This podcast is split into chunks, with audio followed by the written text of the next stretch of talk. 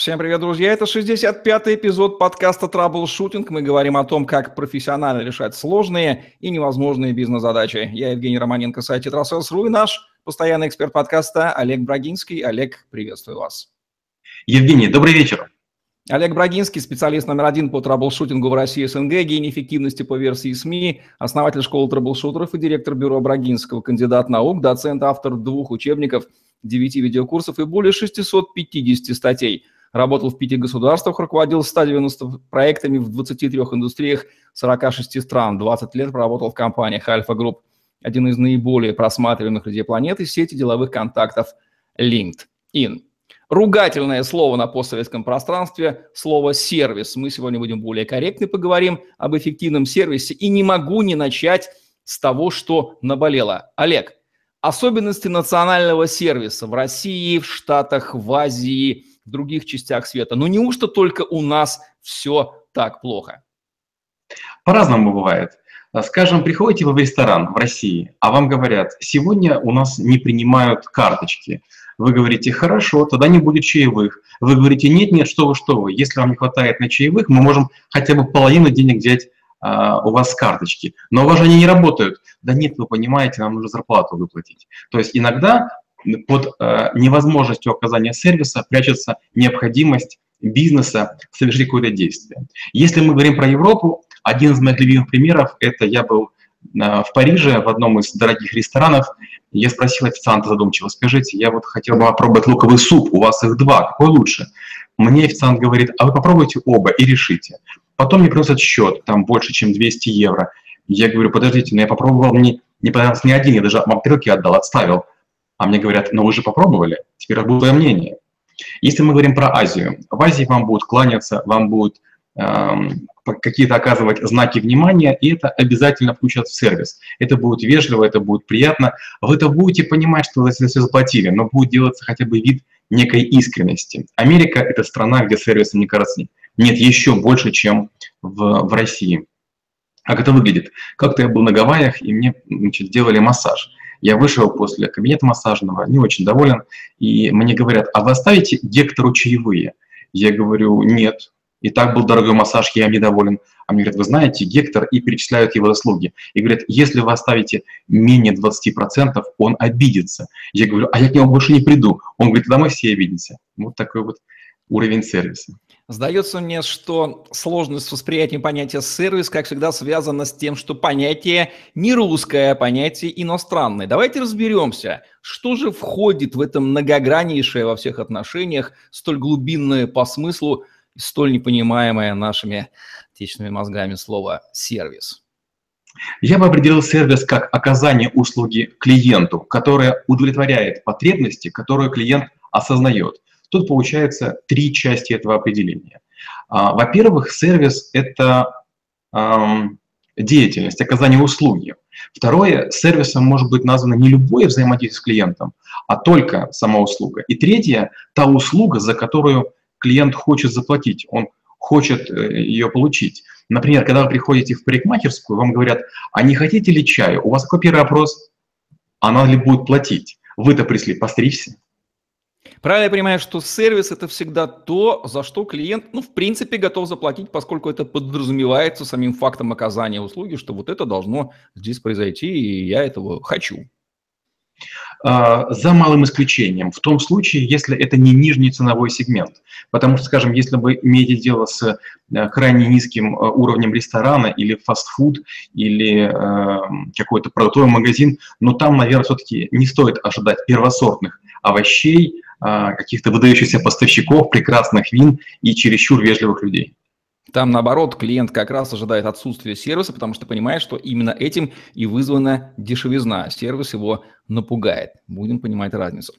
Предусматривает ли сервис предугадывание ожиданий клиента, в том числе каких-то неявных, неартикулируемых им, и некую предусмотрительность? Или он должен... Э, мы должны понимать, что он имеет, он должен понимать, что он имеет в голове, и вот такое вот схождение желания и воплощения. Недавно я такую историю слышал. Одна моя знакомая жаловалась и говорит, ты понимаешь, мне предложение парень сделал, достав из треников спортивных штанов колечко Тифани. И даже не было коробочки. Я, говорит, даже стеснялась выложить в Инстаграм. Я говорю, а точно это было колечко от Тиффани? Она смущалась, говорит, ну, по крайней мере, было похоже. Когда мы имеем дело с какими-то брендами серьезными, нам даже важен не столько бренд, сколько окружающий его сервис. Мы как-то уже в одном из подкастов говорили, есть такая фирма, по-моему, итальянская, называется Stone Island. Многие люди берут и шильдики этой компании, переклеивают на другую одежду или перевешивают на пуговички, специально, чтобы было ощущение, что они купили именно там. Ожидания клиентов, конечно, здорово предугадывать, но часто это не происходит. Я помню, когда я из своей компании увольнялся, где я был директором по процессам, я проработал большое количество лет, и я вдруг понял, какой процесс я не оптимизировал. Процесс увольнения. Это было сущее мучение. Почему? Потому что мы все время думали о клиентах, мы думали об оказании сервиса, а о сервисе для сотрудников мы забыли. Поэтому, конечно, предугадывать хотелось бы, просто это не всегда возможно. Это лайфхак тем компаниям, которые думают, как бы не травмировать работников-то увольнением. Сделайте процесс максимально сервисным, максимально приятным, и они вас за это благодарят. Рыба гниет с головы, как известно. И вот какова роль собственника компании, его личного отношения к своим клиентам и к сервису в сервисе компании, которое она оказывает своим клиентам? Я знаком со многими собственниками разных бизнесов, и почти все из них, когда приходят в свои рестораны, приходят в свои магазины, не пользуются скидочными картами и дают чаевые. Они крайне вежливы. Мало того, они что делают? Они смотрят и спрашивают официанта, а все ли у вас хорошо, а чисто ли у вас, а есть ли какие-то жалобы клиентов. То есть они пытаются вникнуть в то, что происходит. Когда я был в Америке, я помню, зашел в один из Apple Store, я там многому был удивлен и поговорил с сотрудниками. И сотрудник показал, что он полностью доволен тем, где он работает. Я был в Facebook, я был в Google, в Амазоне, в запасе, и тоже люди все говорили, самое важное, что мы ни о чем думать не должны. Химчистка под боком, парикмахерская, стоматолог, у нас все рядышком. То есть такая сервисная составляющая, что компанию даже не хочется покидать. Нам, говорит, по всем параметрам выгоднее, чтобы наши дети и жены были на территории, потому что это и дешевле, и нам ближе, и мы работать можем больше, и они более счастливы. Собственник может прилагать усилия к сервису, но это должно быть не только усилия, купить молоко, поставить в холодильник, не только кофейную машину, не только говорить всем спасибо и здравствуйте. Как-то я с одним миллиардером заходил в его банк, и нас охранник не пустил. Так вот, а, я так как-то хотел намекнуть, что, мол, это же один из ваших владельцев, но этот человек сказал, ну ничего, подождем, это его работа. Вот это правильное отношение. А есть другой вариант, другой случай, когда крупный арендатор, которому шел навстречу, меня встретил на, на входе, но у него не было пропуска, и он наорал на охранника, и закончилось даже тем, что компания была вынуждена съехать. Но, естественно, если шеф на работе кричит, и сотрудники в стрессе, ну, трудно ожидать, что клиенты будут довольны. Существуют ли какие-то универсальные для любого бизнеса правила качественного сервиса? Или на этот вопрос нельзя ответить без понимания, о каком бизнесе мы, собственно, говорим, в какой он отрасли? Да нет, я сказал бы, что такие правила универсальные есть. Первое – это нужно думать над возвращаемостью клиентов, не над лояльностью. Мы часто думаем, что давая скидку или карту лояльности, клиенты вернутся. Не обязательно. Лучше спросить клиентов, что им не хватает, что им нужно. Второе – это важно построить бизнес а, с предсказуемыми процессами. Улыбки – это хорошо, но когда вы приходите в компанию, вам долго меняют шины или вас три раза гоняют, чтобы вы мерили пиджак или юбку, вам это не понравится. Третье – это нужно как можно меньше обещать и как можно больше делать. То есть делайте на 102%, чтобы клиенты вдруг понимали, они делают для меня лучше. У меня есть коллеги, которые во время школы troubleshooter а входят обедать в некое кафе. Так они говорят, «А, каждый раз, когда ты рассчитываешься, не важно, ты взял чай или взял полный обед, тебе в конце дают бесплатно конфетку маленькую. И это очень приятно. А, дальше такое очень простое правило – это всегда, когда клиент чего-то просит, подумайте, а можете ли вы это сделать. И если можете, сделайте и будьте, будьте корректны. Следующее – это ни в коем случае не устраивайте длинные цепочки а, взаимодействия с клиентом. Устраните как можно больше посредников, устраните IVR, устраните какие-то сложные процедуры, какие-то регистрационные формы, лишних людей, которые с клиентами общаются, лишних посредников. А, следующее – это когда замеряете качество обслуживания клиентов, это называется системы оценки и контроля качества обслуживания СОКОК. А, замерять только плохие отзывы, потому что хорошие можно выпросить. А, следующее правило – все, что можно, измеряйте, потому что если вы не пытаетесь измерить, вы не знаете, вдруг вас, ваш сервис неплох, но хуже, чем у конкурентов или хуже, чем был вчера. Дальше думайте о том, как сделать, чтобы ваши сотрудники хотели клиентов обслуживать. Сделайте какую-то им микропремию за обслуживание последнего клиента, за обслуживание первого клиента, еще что-нибудь.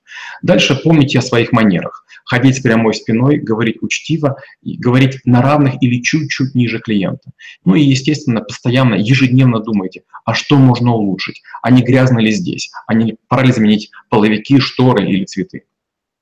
Что такое стандарты сервиса и если компания X захотела их внедрить в своем бизнесе, где ей их вообще взять? У конкурентов слезать, самим придумать как-то, взять свои практики, пригласить трэбл-шутера, может быть? Стандарты сервиса, как и стандарты продаж, как и ты продаж, это с одной стороны неплохо, с другой стороны ужасно. А если мы будем очень правильно исполнять стандарты сервиса, например, необходимо спросить, как клиента зовут. И вот часто вас спрашивают, потом на бумажке маленькой записывают, но по имени к вам так и не обращаются. Или, например, а, вы находитесь а, в состоянии, скажем, такого нервотрепки, а вам вдруг говорят, а вы не хотите, не знаю, там, и вам навязывают очередную услугу. Подожди, ты мне еще первую не оказал. Поэтому стандарты качества, они нужны но они должны быть написаны понятным языком и лучше всего в формате истории. Вот, скажем, у меня там, с моим предыдущим шефом был некий конфликт. Он придумал следующую историю. Он каждый, э, каждую неделю в понедельник всем рассылал сообщение о том, как какой-то Вася в каком-то регионе сделал нечто выдающееся. А я был категорически против. Зачем это геройство? Это геройство приводит к удорожанию процесса. Оно приводит к тому, что каждый будет пытаться попасть в эту переписку, чтобы о нем сказали, вместо того, чтобы всем клиентам хорошо обслуживать. Получается, достаточно один раз в эту переписку попасть, и ты уже в компании известен. А может быть, ты много раз клиентам оказывал плохие услуги. Поэтому стандарты стандартами, но здравый смысл здравым смыслом. Чем будет отличаться, если будет э, сервис в B2C сегменте и в B2B? И там, и там люди, но все-таки во втором случае отношения между юридическими лицами все-таки происходят. Когда мы говорим про B2B, B2C, извините, тут все просто. Почему? Есть непосредственный контакт. Вы прямо моментально видите, нравится человеку или не нравится. Вы как равноправные люди, общаясь, общаясь на одном уровне, принимаете к решению. Возникает сделка, возникает услуга, возникает оплата, возникает оценка. B2B сложнее. Почему? Потому что часто начинается с того, что договариваются два человека в компании, потом тикеты летят по разным уровням, и юристы, там, аудиторы и разные сотрудники начинают переписку. Вот тут очень важно договориться о ряде правил. Тут сервис не улыбки, а системы быстро отвечать, вести протоколы, следить за соблюдением, а, чтобы были координаторы с каждой стороны. Вот нет ничего лучше, когда компания знает, что у нее есть агент в чужой компании. Я звоню Маше, и Маша решает любые вопросы для меня. Маша для меня единственное контактное лицо. И мне даже не приходит в голову спрашивать, Маша, а если начальник, кому мне жаловаться? Не хотелось о грустном, но соблюдем все-таки тон подкаста и перечислим три типичные ошибки отечественного сервиса. Пусть их услышат и у нас. Хорошо. Если мы говорим про типичные ошибки. Первая типичная ошибка – это говорить, почему чего-то сделать нельзя. Например, мы вам не можем поставить в такой-то день и рассказываться, какая, длитель, какая длительная причина. Правильно сделать иначе, выяснить, а есть ли другие варианты, потому что пока вы клиенту отрицаете возможность события, вы не, не продвигаете сделку вперед. Это первое. Второе – это забыть что-то клиенту отправить, послать или не проконтролировать, что клиент вас понял. Часто мы клиента бросаем на полпути, клиент думает, ну я же покупаю, значит я не очень важен, они меня не спросили какие-то вещи, ну ладно, значит будет как будет. Третья вещь э, в нашем сервисе – это клиента не предупредить о том, что условия изменились. Например, вдруг неожиданно, после того, как все работы сделаны, вам говорят, а курс доллара изменился, поэтому у вас будет такая-то штука. Или мы из доллара вдруг перешли в евро, у нас поставщик изменился. Я заказываю продукты через интернет, но не я, а моя супруга. И э, она часто говорит, вот нам тайком подменили продукты. Претензий вроде нет. А, продукт похож, цена заменена, но это совсем не то, чего хотели. Мы хотели, там, скажем, нечто там за 50 долларов, нам положили за 5. Мы такое даже даром есть не будем. По каким жирным признакам порядочный собственник или ответственный руководитель, который заботится о том, чтобы компания хорошо обслуживала клиентов, может быстро сообразить, что с сервисом в компании проблемы? Что должно тюкнуть его в какую-нибудь часть тела? Первое – это если его сотрудники и клиенты не жалуются на сервис. То есть если на сервис не жалуются, значит он не ухудшился. А если он не ухудшился, значит его не было. Это первое. И второе, если вдруг у клиентов такие же цены, а продавцы говорят, надо цены снижать. Очень простой вопрос. Если цены такие же, почему не берут у нас? Очень простой ответ. Потому что там вежливее. А вежливость – это часть сервиса. Как эффективно собирать от клиентов обратную связь по поводу сервисного обслуживания? Вот я уже э, немножко на этот вопрос ответил, что надо собирать только негативную обратную связь. Почему? Представьте, мы с вами стоим в стойке и обслуживаем клиентов. Клиенты, которые приходят, даже если они ругаются, они не всегда готовы написать в некой системе или какие-то нажать кнопки. Почему? Потому что они понимают, что в конце концов кто-то их должен обслуживать. И они понимают, что если мы стоим во фронте, то, наверное, это для нас единственная важная работа. И мы, как люди, это все оцениваем. Поэтому один из простейших вариантов – это сделать широкую шкалу оценки. Не одна кнопка прекрасно, а, посредственно и ужасно, а сделать много, тогда у вас вдруг появятся оценки и троечки, и восьмерочки. Почти не будет единичек, почти не будет делать, но чем шире эта шкала, тем больше вы будете получать адекватных оценок. Это первое. Второе, как я сказал уже, не оценивать оценки положительные, потому что их можно выбросить. Скажите, пожалуйста, вам понравилось? Поставьте, пожалуйста, оценочку. Третья хитрость. Сотрудники сами будут нажимать хорошие кнопочки. Поэтому надо обязательно внедрить систему видеомониторинга и записи аудио, чтобы сотрудники знали, что нужно быть в клиентской сервисе, надо, чтобы время нажатия кнопок совпадало примерно с обслуживанием клиента и получением денег, иначе, к сожалению, они будут обслуживать. Как мы уже много раз говорили, по-моему, в подкасте «Мотивация», если есть некая система, позволяющая заработать экстра деньги, клиенты сделают все, что угодно, чтобы получить эти KPI, и это не повлияет никак на сервис. Как оценить эффективность, качество сервиса в компании объективно? Какие методики, наверняка она не одна, или, может быть, привлечение третьих лиц для этого необходимо? Есть несколько методик. Одна из них называется мистери шопинг, когда нанимают компании, а, сотрудники которой приходят и начинают э, совершать имитацию покупок. Часто они не доводят эти покупки до, до финала. В чем минус такого подхода? В том, что люди, которые в этой компании проработали хотя бы там три месяца, они начинают настолько уверенно себя вести, они себя ведут как руководители, они уже говорят на постоянном сленге, их быстренько обсчитывают, и клиент говорит, ох, в этом году или там, в этом квартале, в этом месяце, на этой неделе мне повезло. Я уже мистери шопер обслужил, скорее всего, проблем не будет. Это первая возможность, не самая лучшая. Вторая, так называемая NPS, Net Promoter Score. Это замеряется некая активность, которая позволяет определить отношение клиентов к вашему бизнесу.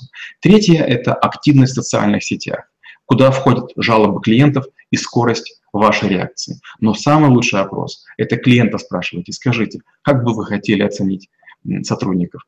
Как бы вы хотели оценять сервис? Но только делать это правильно. Каждый из клиентов скажет, я хочу более дорогой кофе, я хочу более премиальную минеральную воду. А вы спросите, а вы готовы платить за это, например, дополнительно 20 рублей в месяц? И клиент скажет, а, если стоит денег, конечно же, нет. Поэтому, когда вы предлагаете сервис или оцениваете сервис, вы, пожалуйста, людям, которые его оценивают, сообщайте их стоимость, насколько это ляжет на их плечи. В большинстве компаний с клиентом взаимодействуют наемные работники, у них мотивация несколько иная, как мы понимаем, нежели чем у собственника. Как мотивировать этих людей соблюдать стандарты сервиса и как контролировать, что они их соблюдают, кроме уже упомянутого мистера шопинга? Две хитрости есть. Первая хитрость. Сделайте так, чтобы сотрудников было работать чуть больше, чем они могут выдержать. Потому что если у людей есть возможность покурить, попить воды, поболтать, они обязательно это сделают. А когда будут возникать очереди, а, сотрудники будут успешны, у них будут высокие продажи на одного человека, они будут больше загружены, будут меньше думать о глупости, и человек, который работает в режиме выше среднего, он меньше ругается, меньше скандалит, у него исчезают лишние жесты, исчезают бранные слова, исчезает ругань, он начинает работать как такой нейтральный робот. Это первая хитрость. Вторая хитрость – это ставьте прогрессирующую шкалу. Чем больше сотрудник продает, тем должен должен получать. Он должен быть счастлив обслужить еще больше клиентов, потому что каждый клиент – это ему плюс 5, плюс 10 рублей или некий процент от продаж. Если нет процента от продаж, у вас не будет хороших сервисников. Какую роль играет обучение персонала разнообразным стандартам и практикам сервиса? Ведь не секрет, что берем с рынка труда тот, кто есть, того, кто есть, а там наверняка не самая лучшая ситуация с сервисными практиками. В, вклад в общий сервис компании, какую роль носит обучение персонала? Я бы сказал следующее. Если клиент, если от сотрудников обучать, рассказывать, говорить им о важности, давать им какие-то книги читать, показывать какие-то видео, это очень быстро сходит на нет. Самый простой вариант – это показать им превосходный сервис. У меня была такая любимая фишка, когда у меня была компания, в которой там работало много программистов.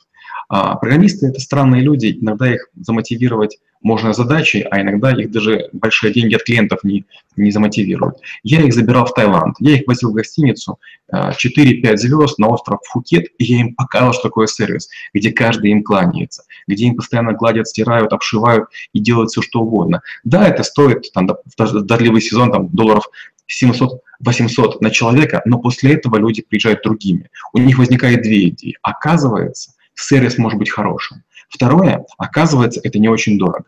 И третья фишка, нет ничего лучше, чем взять сотрудников своих и повести их конкурентам, зная, что сейчас у конкурентов работает какой-то профессионал. И когда сотрудники вдруг увидят, что у конкурента люди работают лучше, товар дороже и прибыль выше, они в своей компании вернутся и скажут, а, так вот оно в чем. Потому что иногда мы в маленьких коллективах не видим, как работают другие. И мы уверены, что мы работаем неплохо. То есть э, на уровне психологии, на уровне отношения к людям, к жизни, к себе, к уважению, да, могут встроены быть вот эти вот навыки качественного сервиса. Человек может решить, отныне и на веки веков я даю себе обещание, что сервис я буду оказывать своим клиентам просто потому, что я себя уважаю и их уважаю. Так может быть? Так может быть. И вот в этом как раз мне всегда в голову приходит а, лозунг компании Ritz-Carlton. Мы леди и джентльмены, обслуживающие леди и джентльменов. Да, то есть на уровне названия. Вот здесь уже менеджерам указания, может быть, просто переназвание должностей, в общем, какие-то менеджерские штучки тут можно, безусловно, пристегнуть. А вот почему в малом бизнесе, где часто с клиентом взаимодействует сам собственник или его родственник, работающий с сервисом, гораздо все лучше, чем в крупных компаниях, где наемные работники? Вы не поверите, это действительно так. Когда маленький бизнес, когда он только стартует, чем больше вокруг собственник бегает, для него часто лицо – это бизнес, и он хочет, чтобы клиенты улыбались, он следит за, за, за всем происходящим.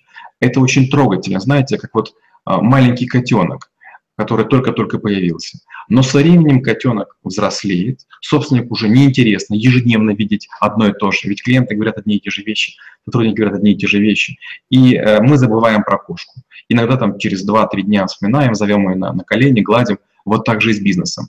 Собственник или в малом бизнесе находит близко к клиентам, или в новом бизнесе, а потом он обязательно отдаляется.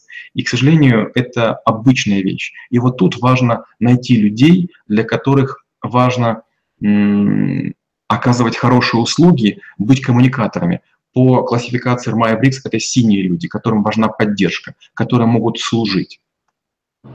Каких случаях клиент точно не прав и нужно твердо стоять на своих стандартах сервиса, не позволять ему сесть на шею?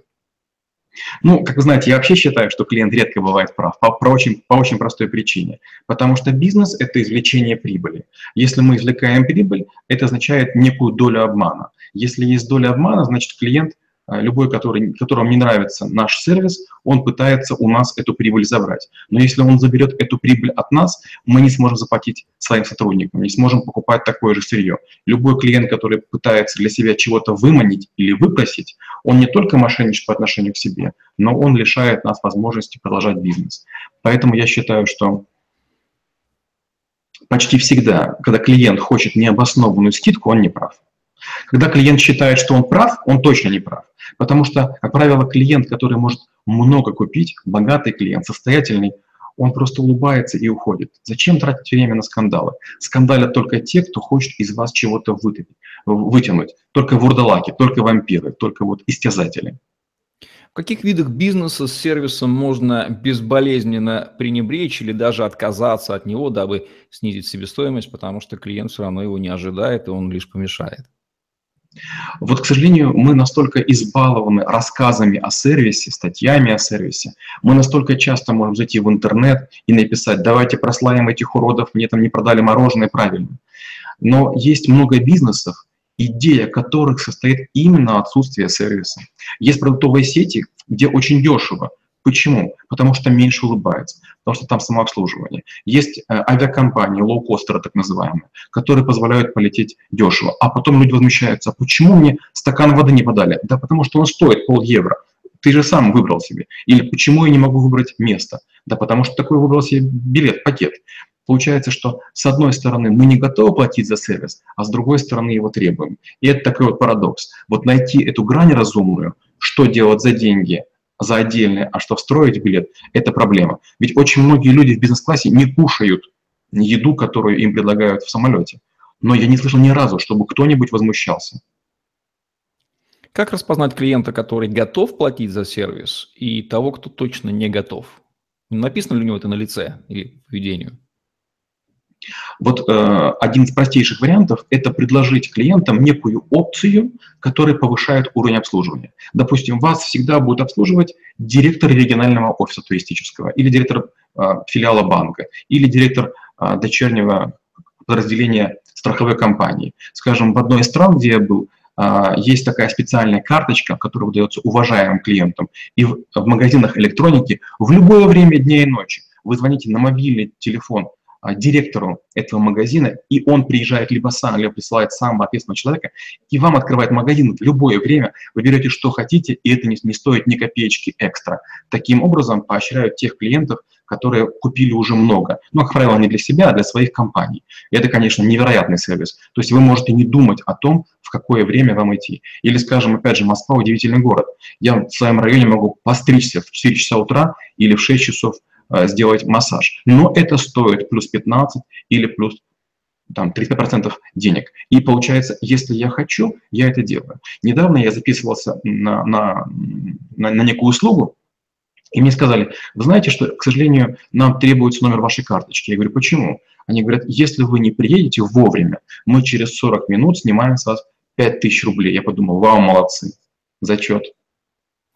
Наступит ли когда-нибудь такая ситуация, что на постсоветской территории ненавязчивый советский сервис, который, к сожалению, никуда, как оказывается, не уходил, станет таким достоянием истории? И сколько поколений людей для этого должно смениться, если это достижимо?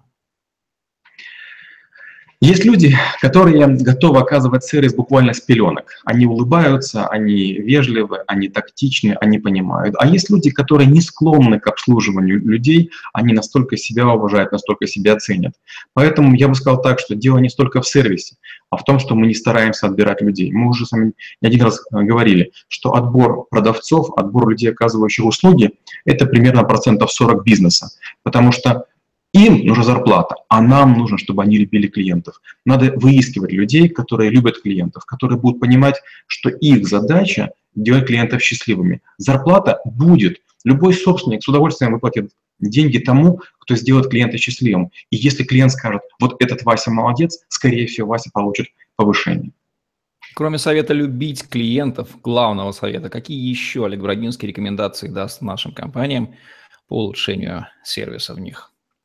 Спасибо, Евгений. Я дам не, необычный совет. Как-то я отвечал за а, работу с крупными клиентами состоятельными, и мне их передали 480 человек. Я как сейчас помню, первое, что я сделал, это я их обсчитал. И большую половину, э, больше, чем почти 300, 400 человек, я попросил покинуть вот тот бизнес, который я обслуживал, потому что оказалось, что они невыгодны. Это было обидно для собственников, это было неприятно для клиентов, но когда я всем все объяснил, все согласились.